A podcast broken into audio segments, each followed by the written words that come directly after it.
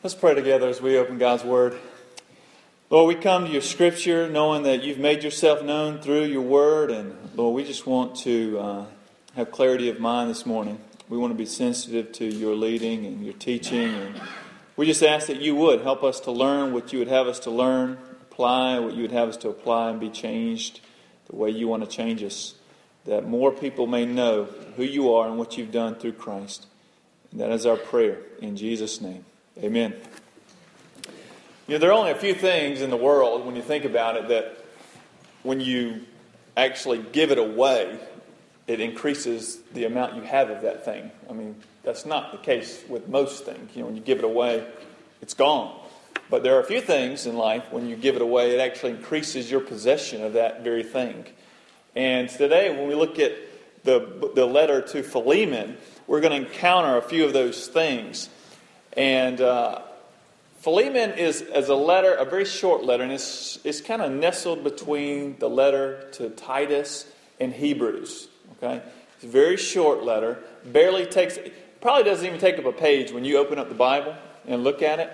I know in my Bible it doesn't. Uh, it doesn't even fill up a whole page. It's very short. However, don't let its uh, length mislead you. Don't don't let its length but make you think that we should overlook it or bypass it uh, because, as you've heard, you know, big things come in small packages.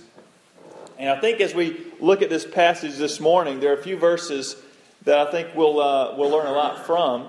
And so, if you turn your gaze to Philemon, I want to read you the greeting, and then we'll get into a few other verses I want to share with you this morning.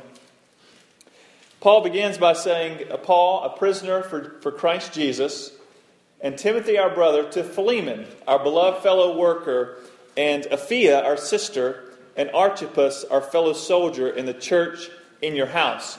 And so the letter is addressed to Philemon, and a few other people are mentioned here. Apphia, most people think this is um, Philemon's wife, and then Archippus, perhaps, is his son.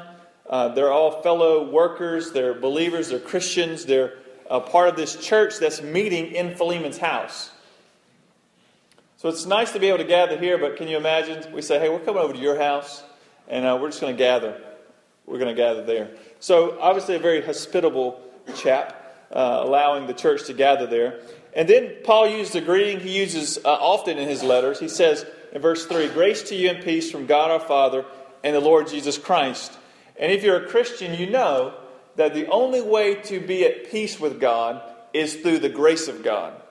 And the grace of God is simply uh, giving you something that is good that you cannot earn, that you, that you do not deserve. That's grace. And that grace he's talking about here is, flows through his son, Jesus Christ. Where Christ lived, he died the perfect, or lived the perfect life, he died a death in your place, so that if we come to Christ, we can receive forgiveness of our sin. Not because we're so we're such good people, but simply because he's good and he's accomplished all that's necessary for us to be at peace with God, to take away our sin. And so Paul says, Grace to you and peace from God our Father and the Lord Jesus Christ. And then he moves to the body of the letter in verse 4, and he tells Philemon two things. He's going to tell Philemon, one, what he's thankful for, and then he's going to tell him the second thing, which is, this is what I'm praying for. Okay? It's what I'm thankful for and what I'm praying for. So, first, let's look at what Paul is thankful for. In verse 4, we read, I thank my God always when I remember you in my prayers, because I hear of your love and of the faith that you have toward the Lord Jesus and for all the saints. In other words, Philemon is the real deal. You know, Philemon has authentic faith that cannot be hidden. And we all know that when you have authentic faith in Christ, uh, it has to express itself, and the way it does that, or its wardrobe of choice, is always love. If you have faith in Christ, and that faith makes itself known to the world, the clothing it always wears is love. And Paul is saying he's thankful because he hears of Philemon's love. I, I hear about your love, your reputation precedes you. You know, you have a great love for people, and especially those in the church. Especially those Paul calls the saints. And it's interesting, this adjective he's using here to describe Christians is the same word that's used to describe the angels, the holy angels, and even the Holy Spirit, this hagios, this Holy Spirit, those set apart, holy. He's saying, you know, you have this love for the saints, the holy ones, those who have been set apart by faith in Jesus Christ. And so we see Philemon's faith in Christ clothes itself in love and reaches out to those around them. And then in verse 2, we see that he's hosting the church the house church, which is very common in the first century. Really, up to you get into the set, well, really the, the 200s, the 300s AD is when you really start having buildings built for the sole purpose of meeting together with the church. Up until that point, and even today around the world, you have people gathering in homes, just like the home of Philemon. And so this doesn't surprise us, though. As we read about Philemon, we see, okay, Philemon has authentic faith in Christ. He loves the saints, he loves people, he loves uh, showing his faith through love.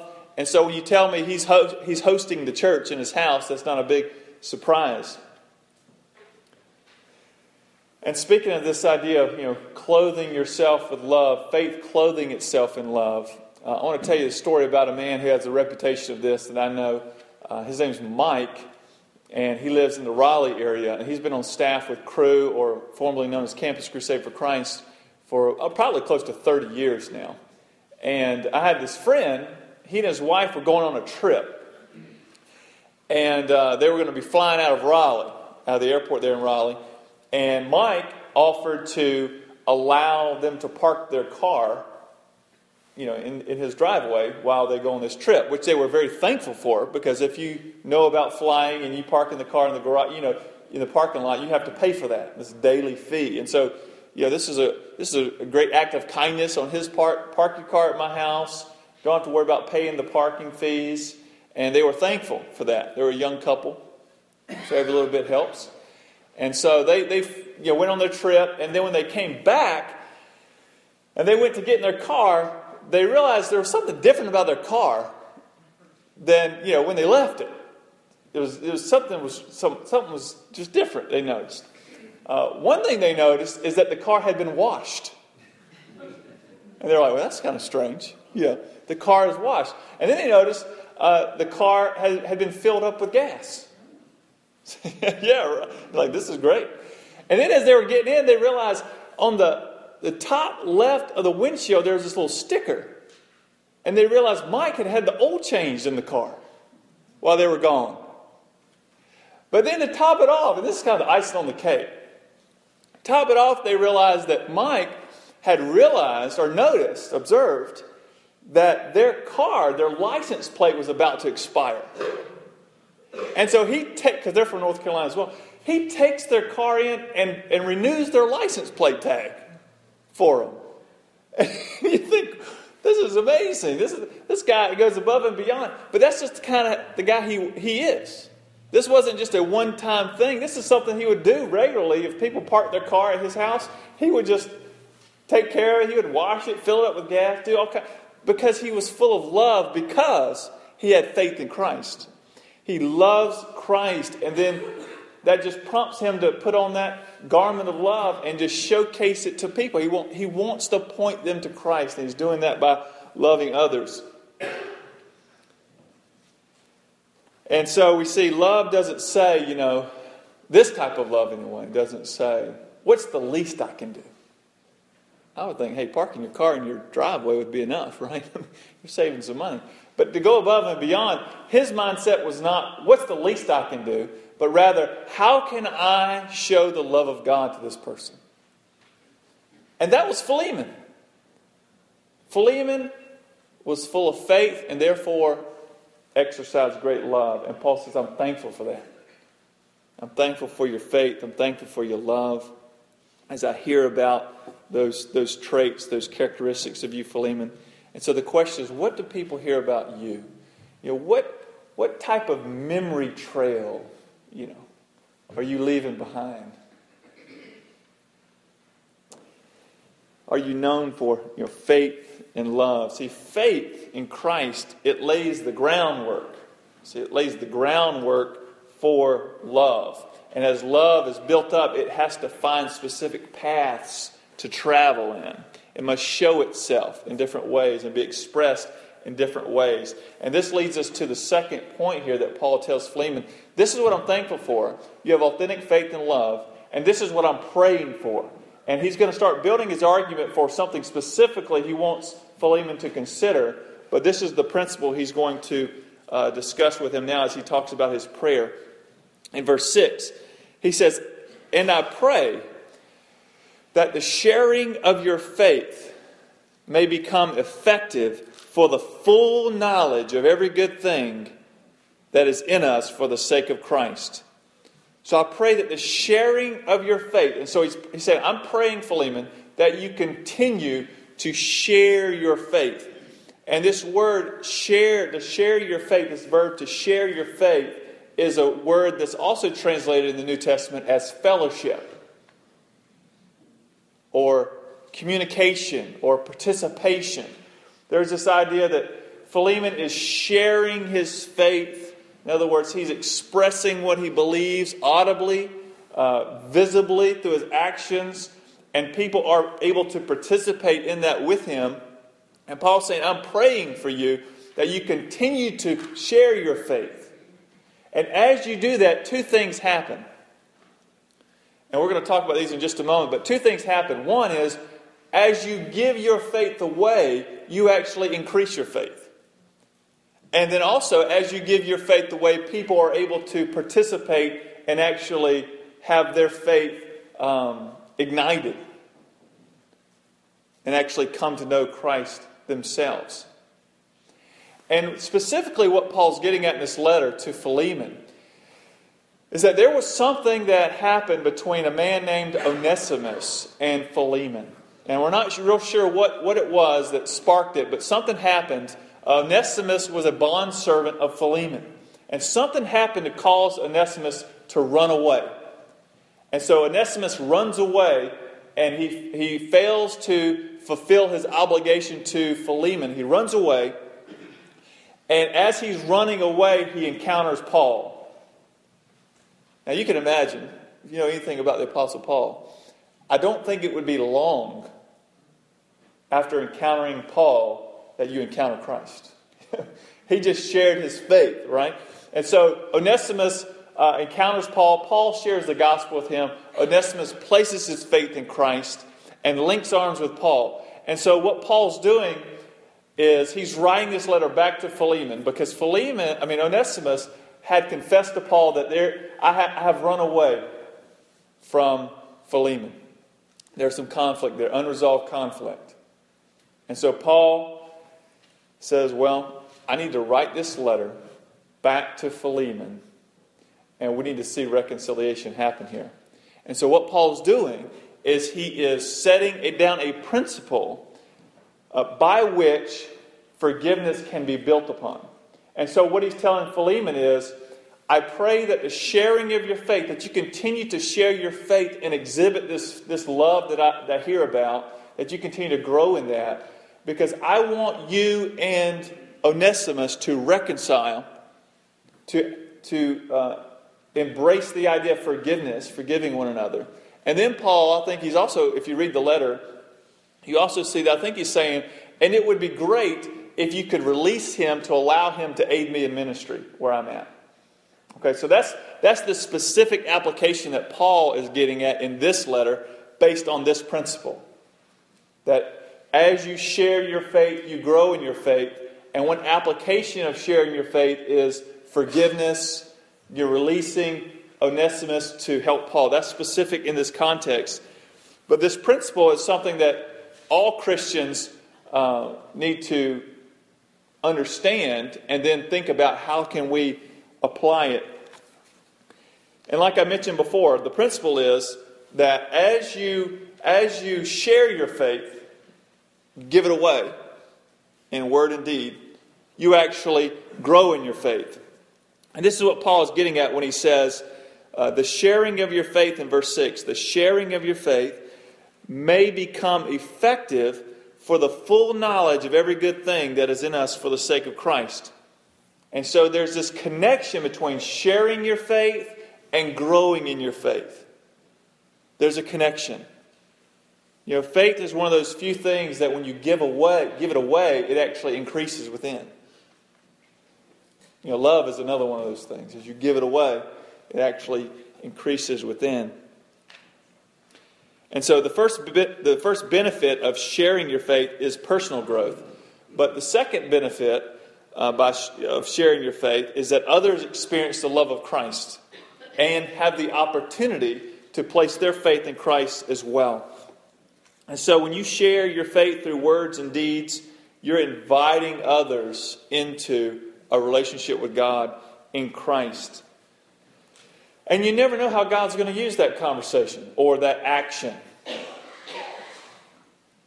You, you never know. And I, I, just want to read you a story I read this past week that's really interesting to me. And it just, it just shows you that God is at work in people's lives in ways that you can't understand. You can't predict it. You never know. And He uses your words, your deeds that are done in faith that are pointing people to Christ, he uses those to uh, bring about faith in others. Let me tell you this story. It's about this lady named Sarah, and Sarah uh, is a gospel singer. And she has other musician friends that are not Christians. And one evening, she was invited to come and play at this club. Okay, it's kind of a rock and roll type club, and uh, some of her some of her friends were going to be performing that night, and so she was invited to you know come and sing. And uh, you know she had this song that this new song that she wanted to sing. It was a song about the grace of God, but she just wasn't sure if you know would that fit the context. You know, would that work here in the club? I'm not sure, but she decided to you know give it a go. And so uh, she rehearsed the song that day, preparing for that night. Uh, she had this keyboardist that was working along with her on this song, and the keyboardist, he just could not get, uh, get the song right. I mean, it, it, just wasn't happening. And so she said, you know what, I get, I'll just sing it a cappella tonight. It's no big deal. We just can't get it, uh, get it right, can't get the melody right. So she's going to sing it a cappella. And as the evening, you know, progressed, everybody starts coming in the club, uh, drinking, dancing, all kind of crazy things start happening. It gets kind of rowdy in there. You know, one band starts to perform. Sarah knows, uh, she notices a number of things, but she specifically notices this one lady, a beautiful blonde haired lady, uh, seemed to have a, a, little bit too much to drink and uh, surrounded by some guys. And, you know, uh, Sarah's heart really went out to her. Uh, I'm sure several others that night as well. She's kind of observing uh, all the different activities going on that night. Well, as the evening progressed, it was getting late. It was time for Sarah to sing her song. And so she gets up and uh, with this kind of the rowdy audience kind of doing their thing, and she begins to sing the first verse of her, her, her song. And everybody just gets very quiet. I would imagine it's probably just a different genre of music she's singing it. But everybody gets real quiet and begins to listen. And uh, as she's moving into you know the next verse, the chorus, um, she notices the keyboard starts to play in the back, you know, and they're, they're, they're right, you know, on time. Everything's going well. Uh, the melody's working well. Uh, whoever's playing it finally got it. So she's thinking, finally, you know, the keyboardist, that he's found it, and now we're in, we're in sync here, and the song's going well. So everybody's quiet. They're listening to her uh, play this song. And as she held the last note, and finished the song, you know, the audience just burst into applause. I mean, they loved it, loved the song. And at the end, she, she just turns around, you know, thank the keyboardist, and she realizes it's not her keyboardist, but it's that blonde girl that she had noticed on the floor. And so after the song, they sat down together, and she realized this girl's name name's Lori. She realized Lori had actually grown up in church, and she played the piano for the church for several years. But at some point, she just decided to run away from God, run away from her family, because she felt like she was missing out on the good life. And after talking to Sarah, you know, she had her faith in Christ reignited. Now, who would, you know, Of course, I, that would never happen to me. And let me tell you why. Because I don't sink. so that's just not going to happen unless something miraculous changes my vocal cords. That's just not going to happen to me. But the point is here, you never know what God's doing in the lives of people. In other words, don't make decisions for other people. You know, don't think that I, I shouldn't do this because they will do that. You don't know that. You don't know what's going on.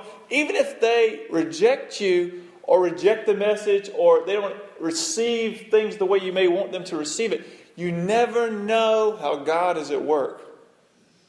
Because He is. He's at work. And so the way He may work through you may not be through a song, but He will work through you as you share your faith.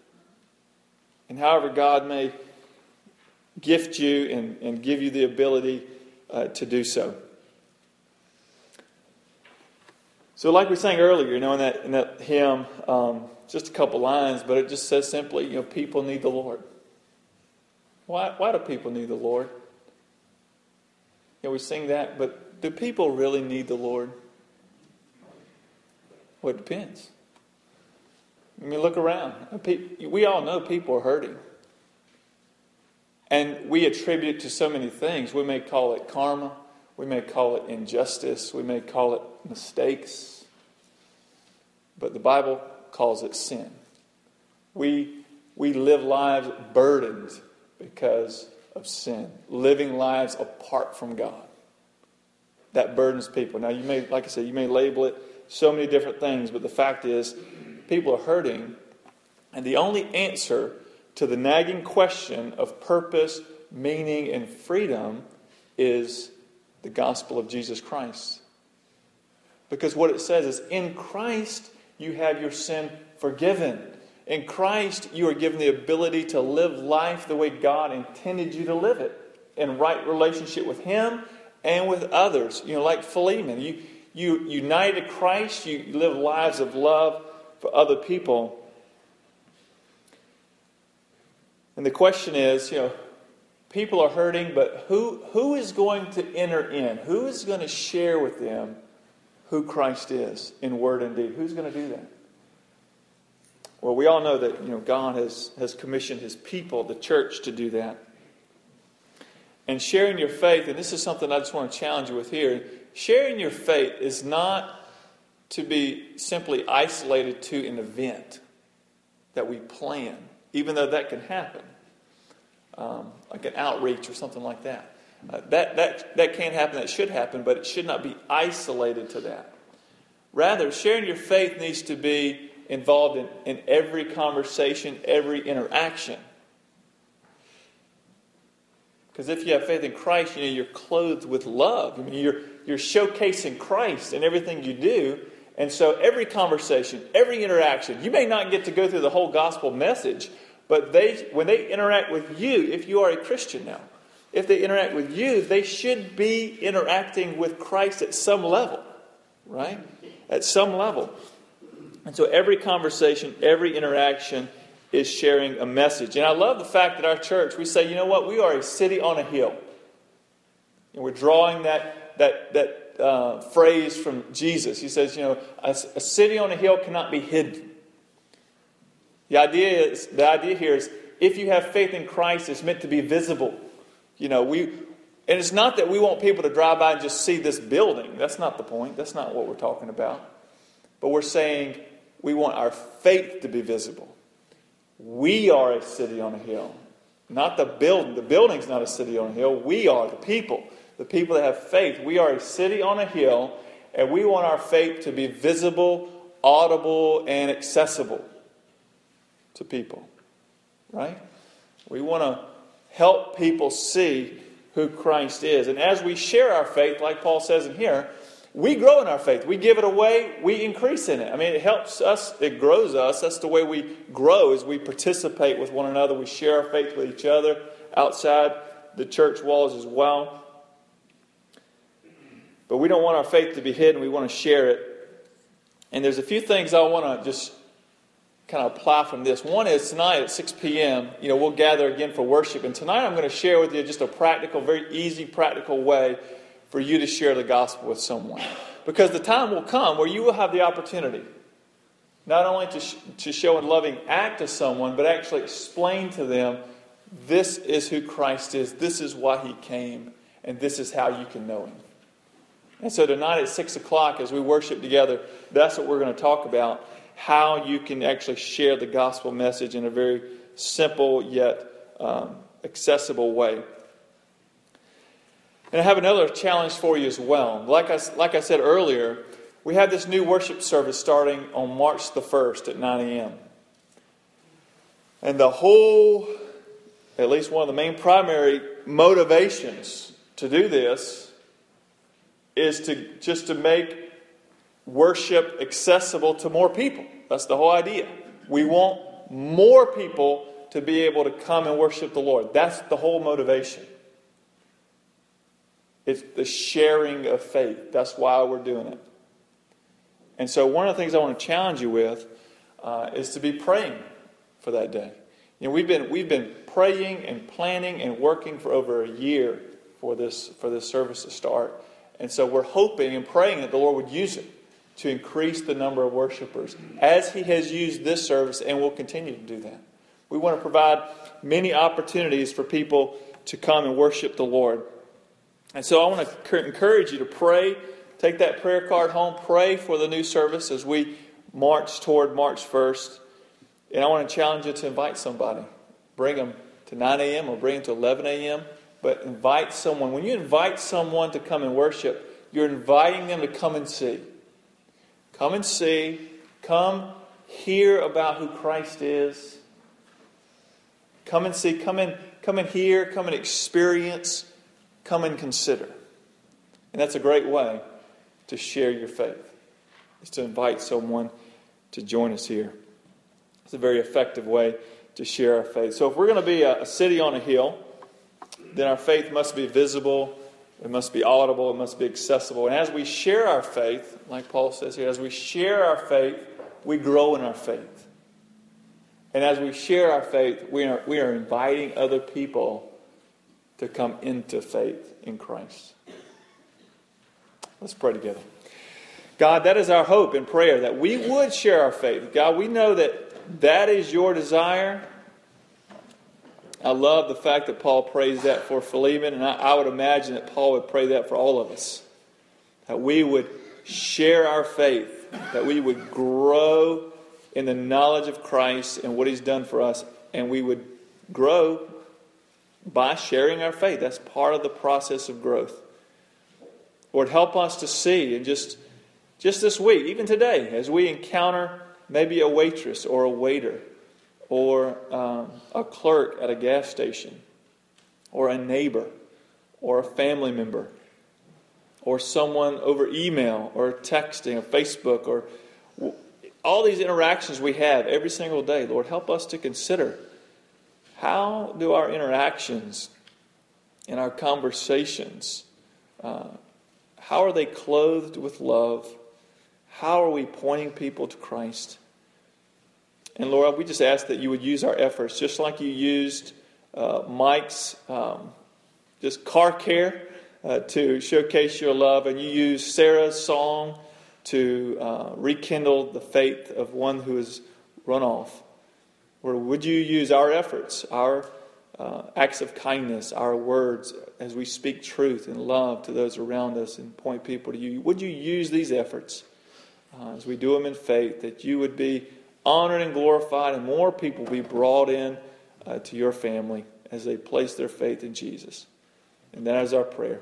In Jesus' name, amen.